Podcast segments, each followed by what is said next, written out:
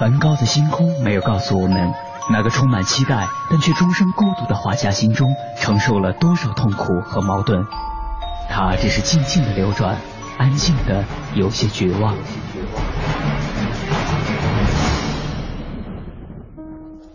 莫奈的睡莲没有告诉我们，那个喜爱平静的人在动荡的时代中，心里有着多少的叹息和遗憾。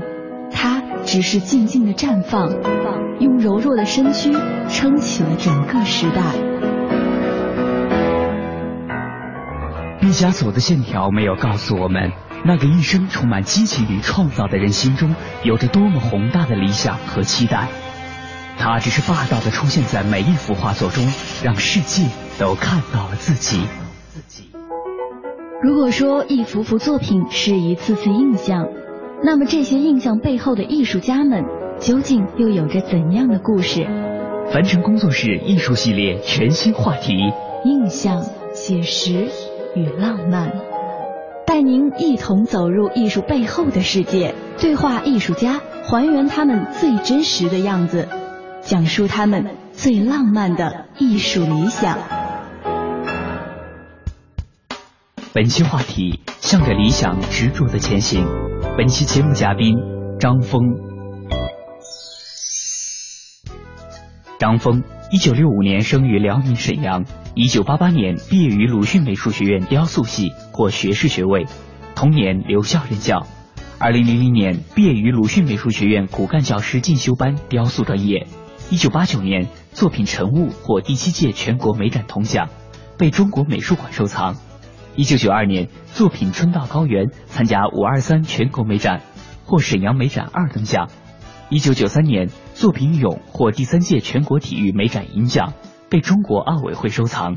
二零零四年，获全国城市雕塑展优秀奖。张峰曾说：“艺术家必须站在国际的视野，当艺术达到一定的高度后，他便没有国界了。”那么，他是怎样实现的这种艺术表达的国际化？他的创作又分为哪些不同的阶段呢？带着这些问题，我们的记者杨安为您继续采访了张峰。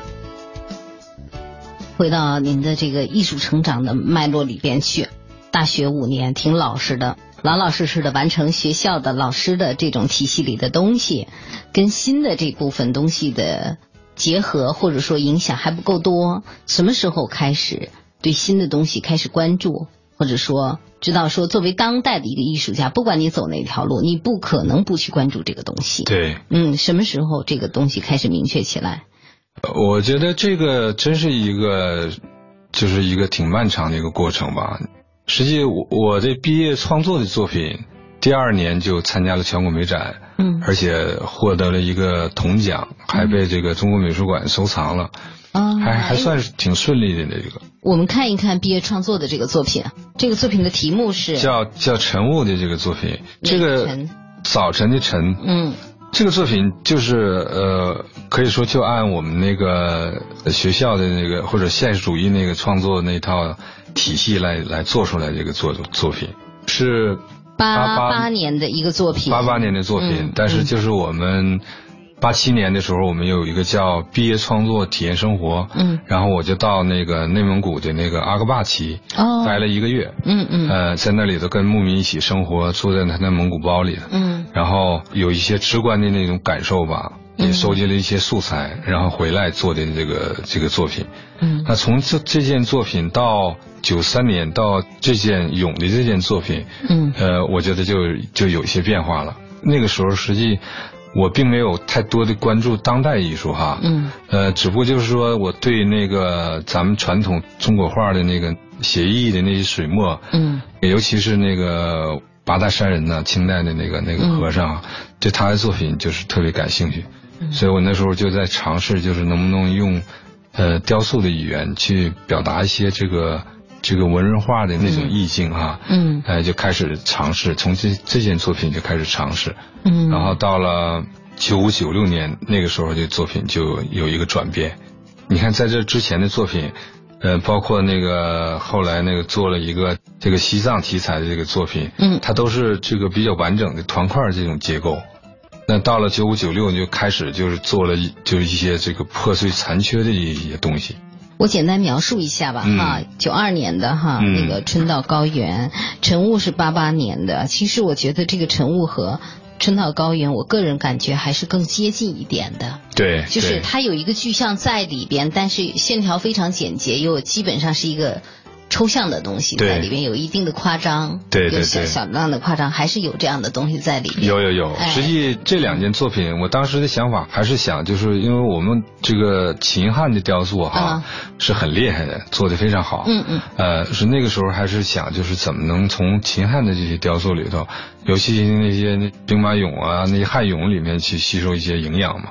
你像是这个，就是有一些那俑的那个造型，嗯，啊，就比较简练，简练，对，然后讲究比较敦实的那种团块的那种构图，嗯嗯，后来到了那个九九五年左右，就是把这些东西就就重新打破，放弃了，就，嗯，这个是能看出那种蒙古草原上的那种气场在里边，对对对对，整个穿的也比较厚重一些嘛，对对，嗯，非常简练，嗯，这个感觉有点已经有写意的意思了。对，就是他的具象不那么具，对，不那么呃栩栩如生的，要那么逼真，对对对，有那种写意在里面了。是，嗯，这个作品九三年的这个作品，我觉得他的那个感觉上啊。这是一种质感的东西嘛，就是很细的这部分很光滑的，对，周围的这一部分是比较粗呃力的这样的东西，这种结合就更有点中国传统的那种写意的感觉在里边了。对，这是做了一个那个体育题材的游泳的游泳。的那个，下边还有一段是有个手是仰泳的那个。啊，浮出水面的浮出水面那一部分，就是参加那个第三届全国体育美产的一个获一个银奖的作品。啊，嗯嗯。这是浮出水面的那一部分啊，有劲儿哈。对，实际这个就有一些中国我们传统那个意的在那里头，意象的东西在那里面。对，就把很很很多东西就省省略掉了。只看到浮出水面的。对对对对。好，我们来看一下那个打破了以后是变成什么样了啊？这个作品是蒸上游，这也是跟那个游泳相关的哈。对，这是参加第二届全国体育美展的一个作品。但是这个还没有那个做到那个有些东西就放弃掉哈，还是比较完整。嗯，呃，吸收了一些像那个那个布朗库西的那个作品的一些元素在那里面。但是有些有些装饰化，现在看来就有点装饰化的那个因素。对，嗯，但是这个好像没有这一部分粗糙的类似水的这样一部分没有，是吧？对，就是还没有中国的这种意意象的东西在里面。嗯。太干净了，这个。对，这就是有点太 太现代主义了，太现代主义了，嗯，这不断的是一个尝试，对对，这是九四年做的那个西藏的那个女孩的一个肖像，哦妈咪，嗯，这个比较传统一点吗？对，应该应该是比较传统一点。我们看看打破以后的效果是一个什么样子，好吗？嗯，这是就是到。九几年到两千年左右开始，就是破的就比较狠了，就像一个立起来的一个水墨或者书法的东西。对对，实际我我是一直在尝试这个哈，就是我觉得像这个水墨啊。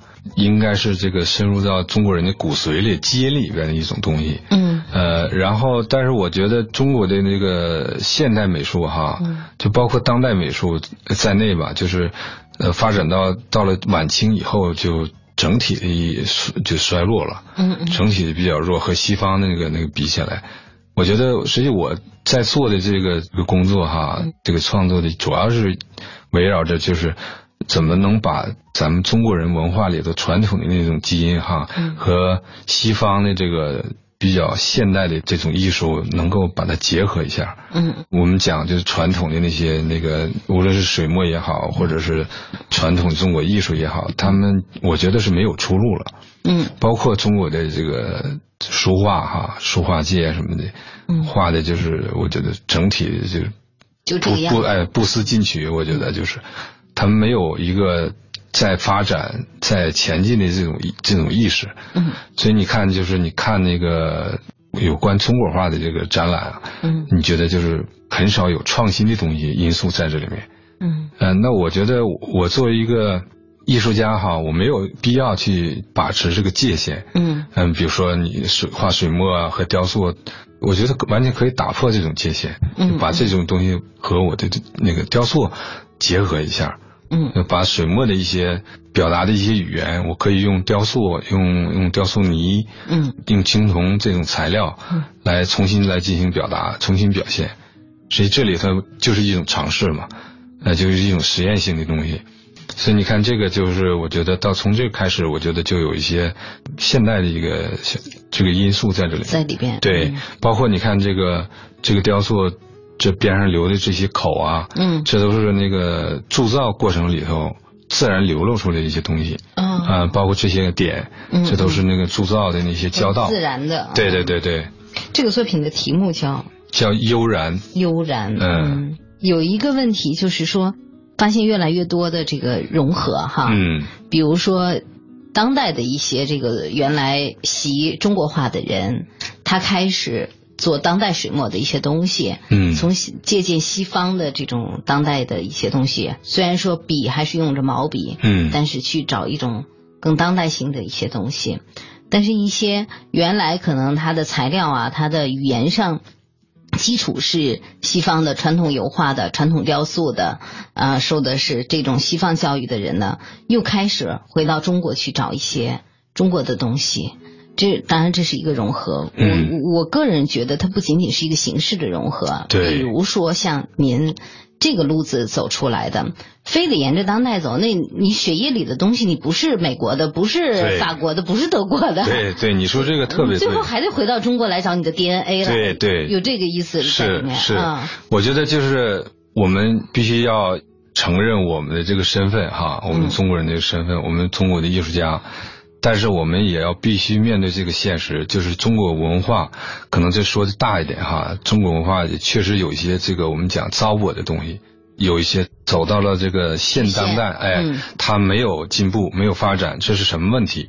这说明我们的文化里面确实有一些这个没有发展自身发展的那个原动力，嗯就是我们再发展的时候就不知道怎么发展了，没法再往下推进了。嗯所以我觉得，就整体的这个中国文化到了现在，它需要跟西方的一种融融合，它需要一种大的一种碰撞，嗯然然后再产生一种真正的哈当代的一个中国的一个新文化，啊，我觉得这个是肯定是避免不了的。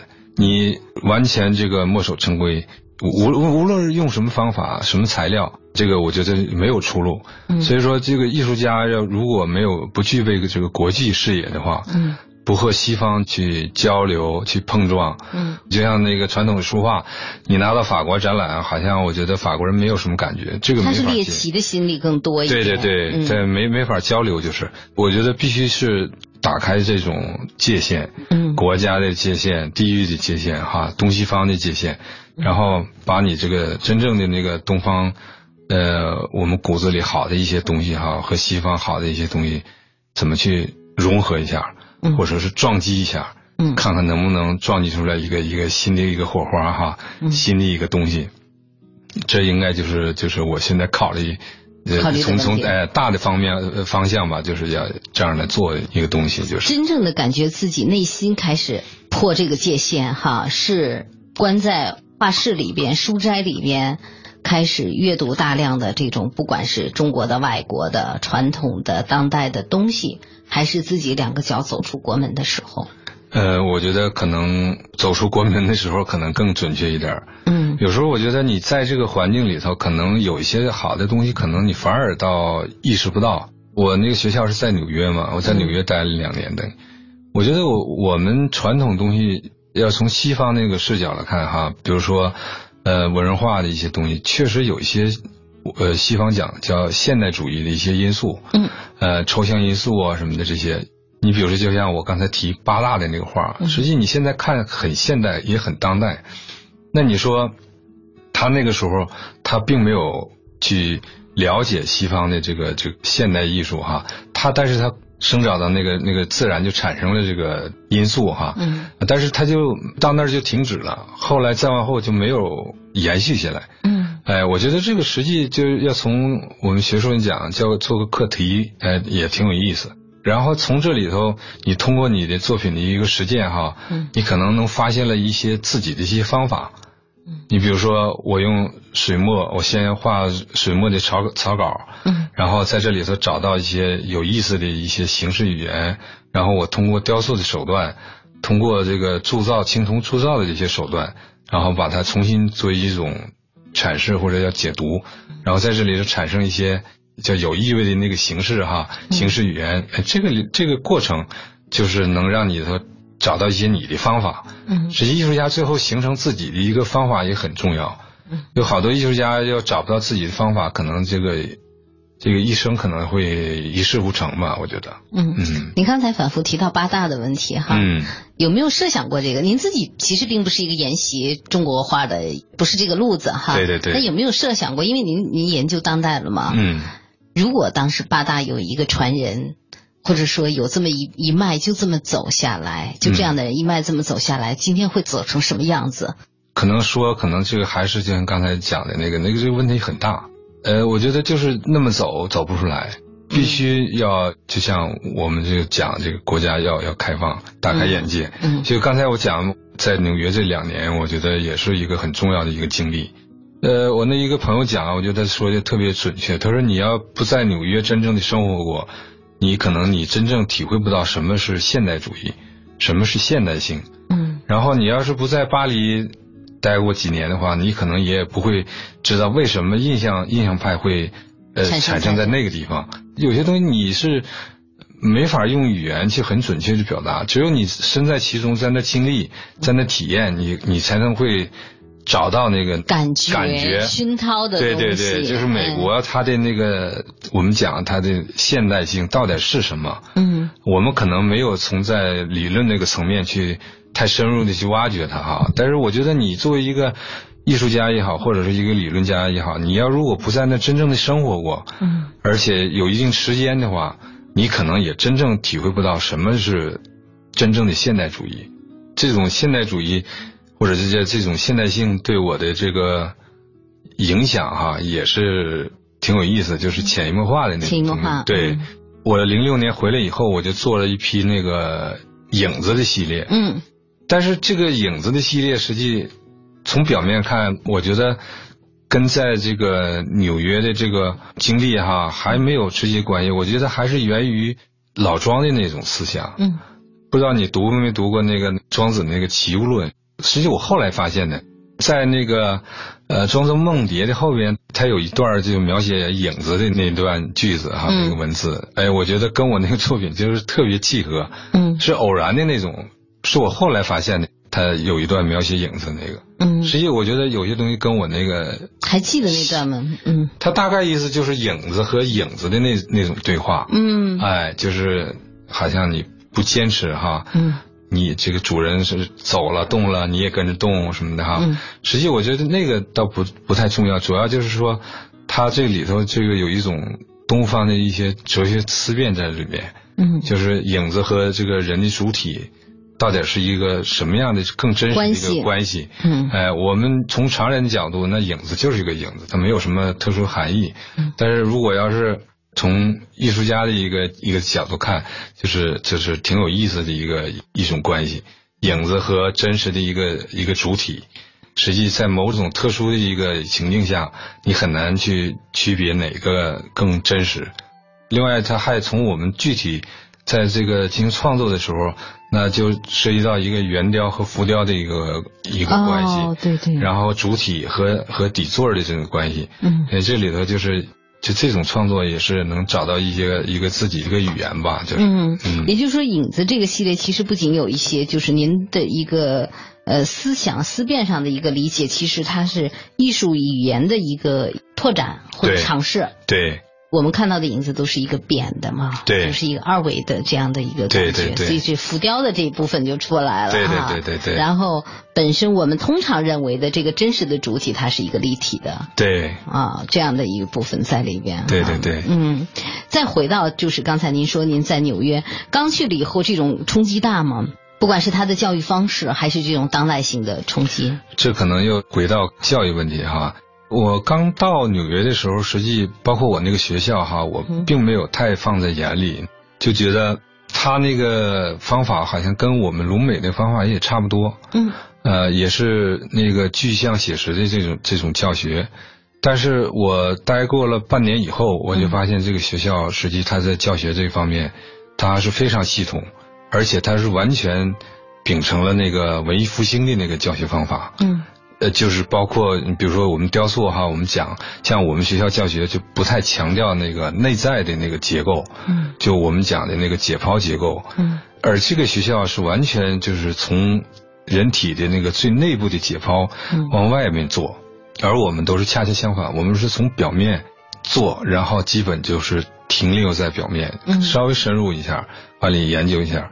但是这个学校完全不是，它就是按文艺复兴那个方法，就是从里到外的这样的做，一层一层这样做，从骨骼，然后最内层的这个肌肉往外来做。当时我就没有意识到这个的重要性，但是我这个两年以后，我就发现他这个方法非常科学，嗯，而且这个培养这个雕塑家的这个这个速度非常快。像我们那个同班的那个有同学就是。呃，入学的时候几乎不会做雕塑，嗯，但是毕业的时候做的非常好，你就觉得就是很专业做的，就是，嗯嗯。那他只学了两年，而我们学了五年，有的学生还可能达不到他两年这个达到的这个程度。举的就只是一个例子，包括他那个在绘画上的那个一些方法，都是非常科学，而且通过这两年的这个学习啊，嗯，我就对美国的教育有个重新认识，我觉得这个。他确实是非常科学，嗯，而且他所用的这个教学方法对这个人才的这个培养是非常有一个完整的体系，体系在体系在那里面。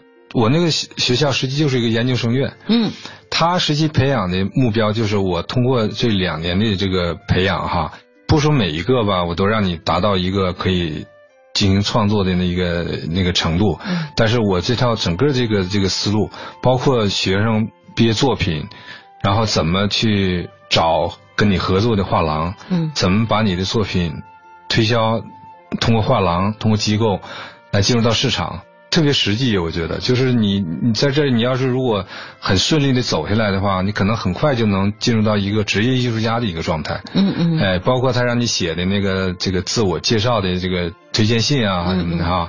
呃，然后怎么去跟画廊谈，怎么展示你自己的作品，这是这很完整的一个体系。我们这个就是没有，哎，我们就负责我们想告诉你什么，然后至于说你需要什么，我们也不考虑。对对对，不光是我们的美术教学，可能所有的教学学校都是这样，跟现实、跟你的未来是脱节的，是这样。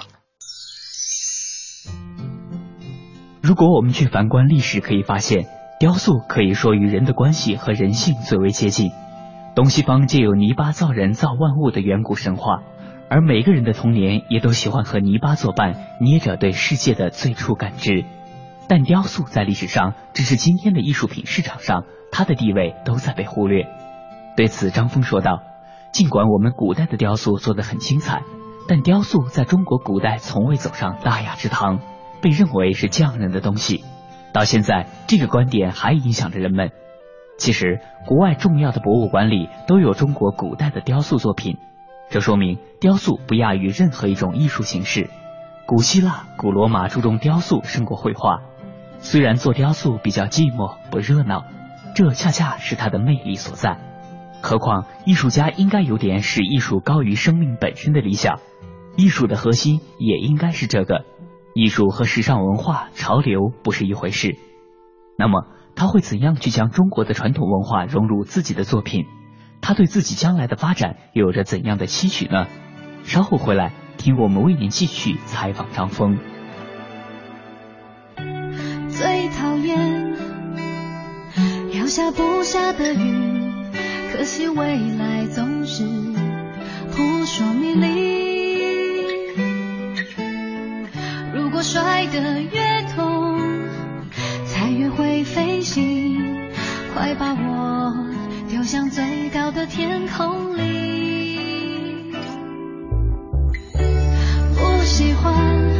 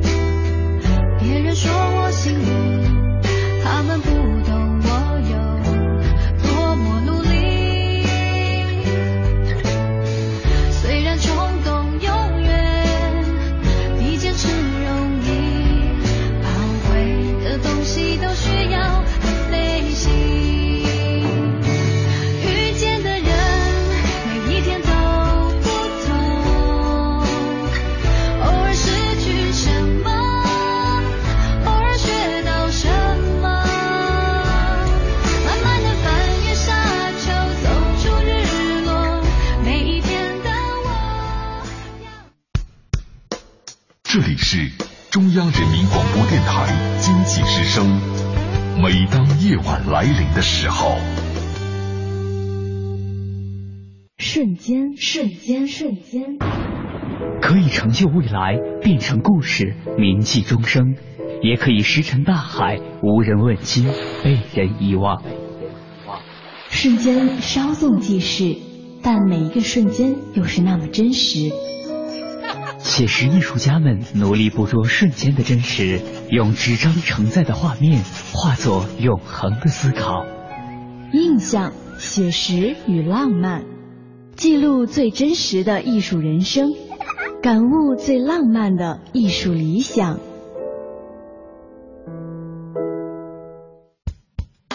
本期话题：向着理想执着的前行。本期节目嘉宾：张峰。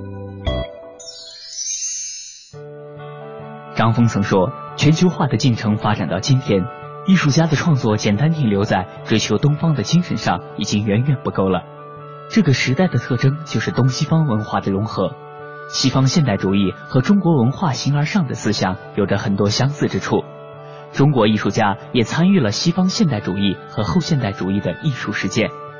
中国艺术的未来应该是东西方文化碰撞、冲突与融合后的产物。”它不会独立于世界之外，就像中国和西方两种文化的融合，形成了中国的当代艺术。当然，这个时代还需要标志，那就是我们能否出现影响世界的艺术流派或者艺术大师。所以，作为中国当代艺术家，视野显得尤为重要。那么，他会怎样在自己的作品中融入更为广阔的视野？对于自己未来的发展，他又有着怎样的设想呢？带着这些问题。我们的记者杨安为您继续采访了张峰。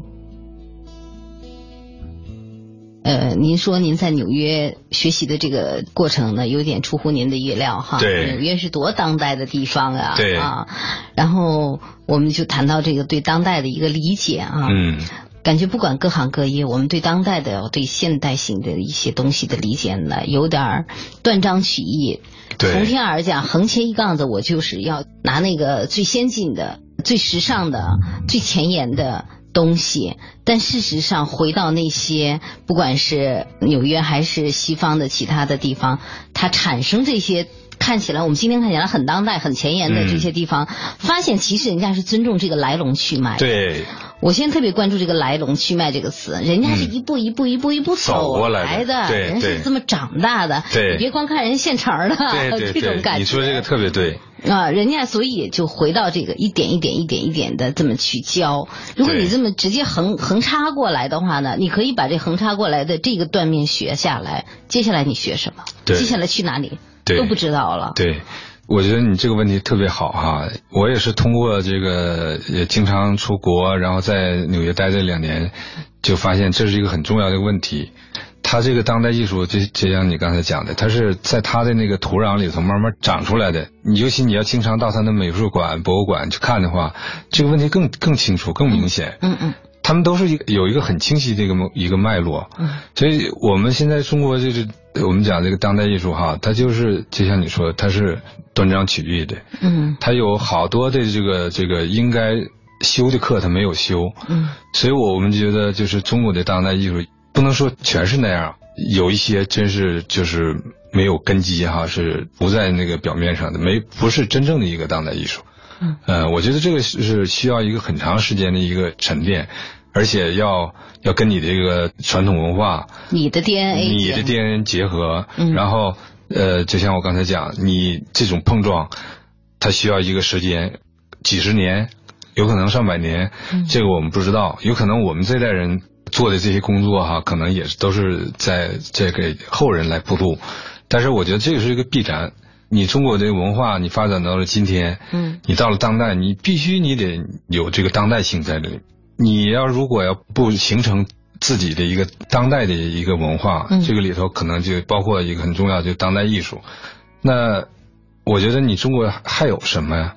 就像我们讲文化的那个软实力，那不是靠那个我们建多少那个高楼，或者我 GDP 发展到什么多大一个，那不是靠那个的，实际还是靠这个这种软实力。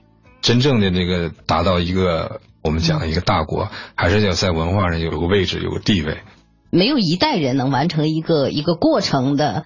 说，哎呀，到我这儿啊，艺术就算完成了啊，或者说某件事情就算完成了，可能我们只是这个过程里的一个环一个链。对。但至少你这个这个链是一个往上走的，它的方向是往往前走、往上走的这样一个链就够了。对对对。呃，纽约回来的作品给我们看一看，好吗？就是影子系列系列的，对对对，嗯，这是一点一点开始变化了。对。每个这个雕塑作品配了一个这种纸上的吗？这是对水墨，非常简洁，非常当代的水墨。实际的水墨就是就是从那个纽约回来以后开始真正画水墨的，但是在纽约的时候已经开始画一些那个小的那个草稿，嗯，一些草图，但真正是回来以后开始就是每年在坚持画一些。我们看了这个以后，我们才发现说后边会有一些。相对来说更为具象的一部分，嗯，更为写实的一部分哈。这个更为写实的这一部分是跟这个影子系列是同期在做的吗？有一些是同期在做，实际这个我觉得跟我那个在纽约那两年的学习是有关系的。通过这两年的学习，我就觉得就是我们那个教学体系，尤其是前苏联的那个教学体系，它有很多的一些弊端。嗯，就是像我刚才说的，它对这个呃，我们讲形体和结构的这个好多东西是停留在表面。嗯，就我们并没有去做一些深入的一些研究，比如说这个。以前我从来没有做过半年的一件作品，就做了六个月的一个作品。哦，呃，我回来以后就有一件作品，这里后边的那一件就是我做了半年，这个就是一种实践吧，就是。这件作品叫《小田的春天》。对，这个就像我们刚才讲的，它细节有一些细节在在这里面，比如说我们以前做的那个有些东西哈，就是可能是比较概念，比如说做一个手。那做一个手，可能就是这几个手指头，也就是注意一下大概比例哈。但是每一个手指的特征，它的结构是什么样？那以前可能我们都不太注重这个哈，也就做一个大概就就把它虚过去了哈。那这个就是包括那个脚趾啊，包括那个五五官呢，就是研究的比较深入。因为我我发现，在纽约的时候，我们有那有一个解剖课的一个老师哈。他对解剖就研究的可以说就是像那种的解剖老师，在应用解剖领域，嗯，我们国内没有那样的老师，没有那样的专家，嗯嗯，哎，就他可以把你的这个人体的任何一个部件的一个结构，他可以讲的很清楚，嗯，比如说耳朵，比如说舌头，它有多少个肌肉来组成的，它是那个软骨是什么样，他讲的很清楚，嗯，哎，我就我就发现这个。作为我们讲那个就是古典主义这个领域里，那我们欠缺太多了，所以就是我也是通过这件作品来做一些这样的研究，就是能我能做到什么份上？夏天做到冬天嘛，后来那个屋里太冷，那工作室太凉，太就是模特待不了了，嗯，后来没办法也就结束了。实际如果要是再做的话，我觉得还能做就还能深入的去做下去，这个也挺有意思。不是研究一个表面的一个细节，嗯，哎，不是把把它做的多细，而是把它做的多深入，嗯，你能够把它做的多深入，这个是特别有有有意思的一个工作，就是。发现您的作品都是以人为主，对，都是人物，做这样的人物的时候，嗯，不管您语言上是用了一个什么样的表现形式，嗯，怎么去赋予它灵魂，因为太难了，这个就是。我为什么说艺术家是是需要修行哈？这个说起来也简单，就像你说那个又太难了。嗯。呃，我觉得怎么能做到呢？就是从我的这个方法来来来说吧哈。嗯。就是你艺术家在创作的时候，要尽量做到我们英文我们常说叫 pure eye，那个从佛家那个词来讲，就是要。本真，嗯，回到一个本真的一个一个自我状态，嗯，我觉得这个很重要。如果要艺术家在进行创作的时候，你的思思想或者你的意念要是太杂了的话，你不会做出好作品。嗯，呃，为什么我我觉得这个艺术家需要过一些比较孤独或者另类一点的生活？这个跟这个也有关系。如果艺术家涉事太多的话，或者一天太忙的话，他很难去做得到，就像你你刚才讲的那个，把他的灵魂能能够做出来。这个一个是需要你艺术家的一个境界啊，再一个就是说你自身的你得有一个很干净、很纯粹的一个状态。你才能做出好的作品。你想感动别人，那你自己怎么样，是吧？你要如果自己不是一个很纯粹的一个很干净的一个人的话，那你的作品，我觉得你很难去去打动别人。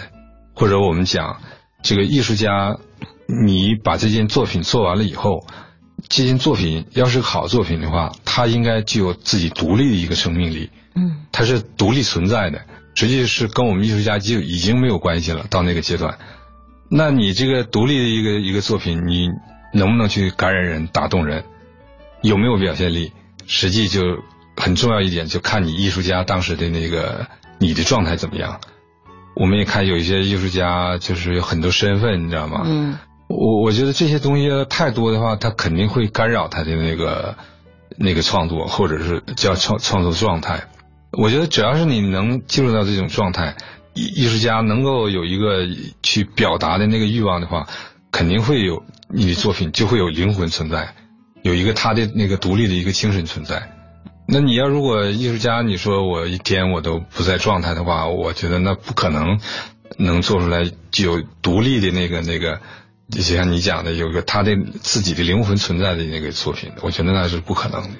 说点接地气的事情，刚才您提到了说要有一种本真的东西，对，要有一些这种能够进入一个自己的哈相对比较静的这样一个状态里边。嗯那您现在的这种状态就挺有意思的啊，因为接触很多的艺术家，比如说他们会在某一个画家村，嗯啊，北京画家村太多了，对对 您好像是自己在一个村儿，那个村里就您一个艺术家是吗？对。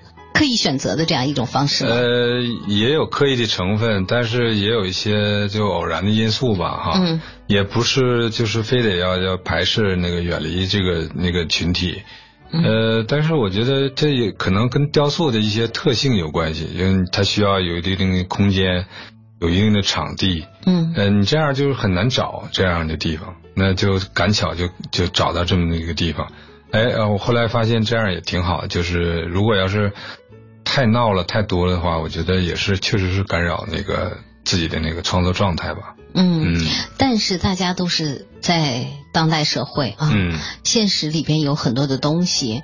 呃，比如说呢，圈子可能会对于你的提升、知名度的提升有一定的帮助。嗯呃，然后圈子里边可能会有一些往好里说碰撞这样的东西。嗯，您怎么看？我觉得也也有，我们我也也有这样的圈子，也有这样的朋友，这也是一个一个互相，就像你讲，互相碰撞。艺术家得需要这个 energy 嘛，就是嗯那个能量哈。能量嗯对，也是就像你讲的，也是个互相那能个量动起来的对互动的这么一个过程。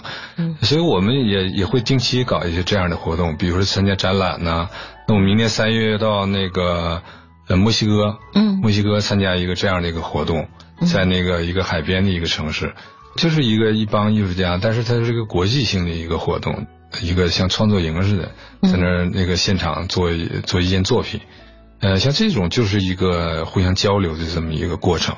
国内这个我们北京这些艺术家，像那个嘉增老师，我们也是经常在一起聚一聚，嗯交流交流啊什么的。但是就是要控制一个度吧，我觉得就不能太频繁，要有一个距离吧，就是保持一个距离，必要的交流呢会有的。挺有意思的哈。作为一个艺术家，你喜欢这个职业，然后做你喜欢事呃喜欢的事情，然后还能靠这个生存，真是挺幸运、挺高兴的一件事情。嗯，嗯，好，谢谢您。哎，好谢谢谢谢。谈到张峰的作品，中国美术馆副馆长马淑林说道：“张峰的作品从造型上极其恰当的体现了虚实结合的美学原则，既有中国传统雕塑艺术中的造型因素，又受到西方近现代的艺术影响。外在的实与内在的虚，强调了人体的体量感与内在的含蓄性。从作品中，我们还能够感受到其独具现代的形式感与古典的韵律美。”张峰的雕塑风格早期是倾向于写实的、具象的，中规中矩地反映了他在传统雕塑上的功力。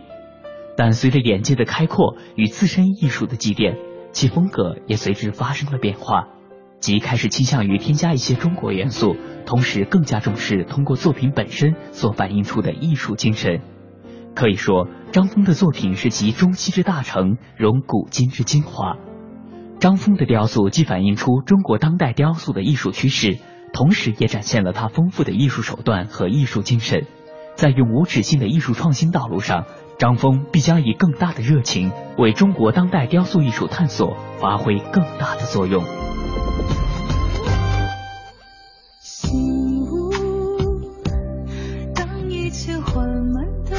本节目由凡尘工作室策划制作，总策划王小晨，执行策划张怡远，制作人马素双。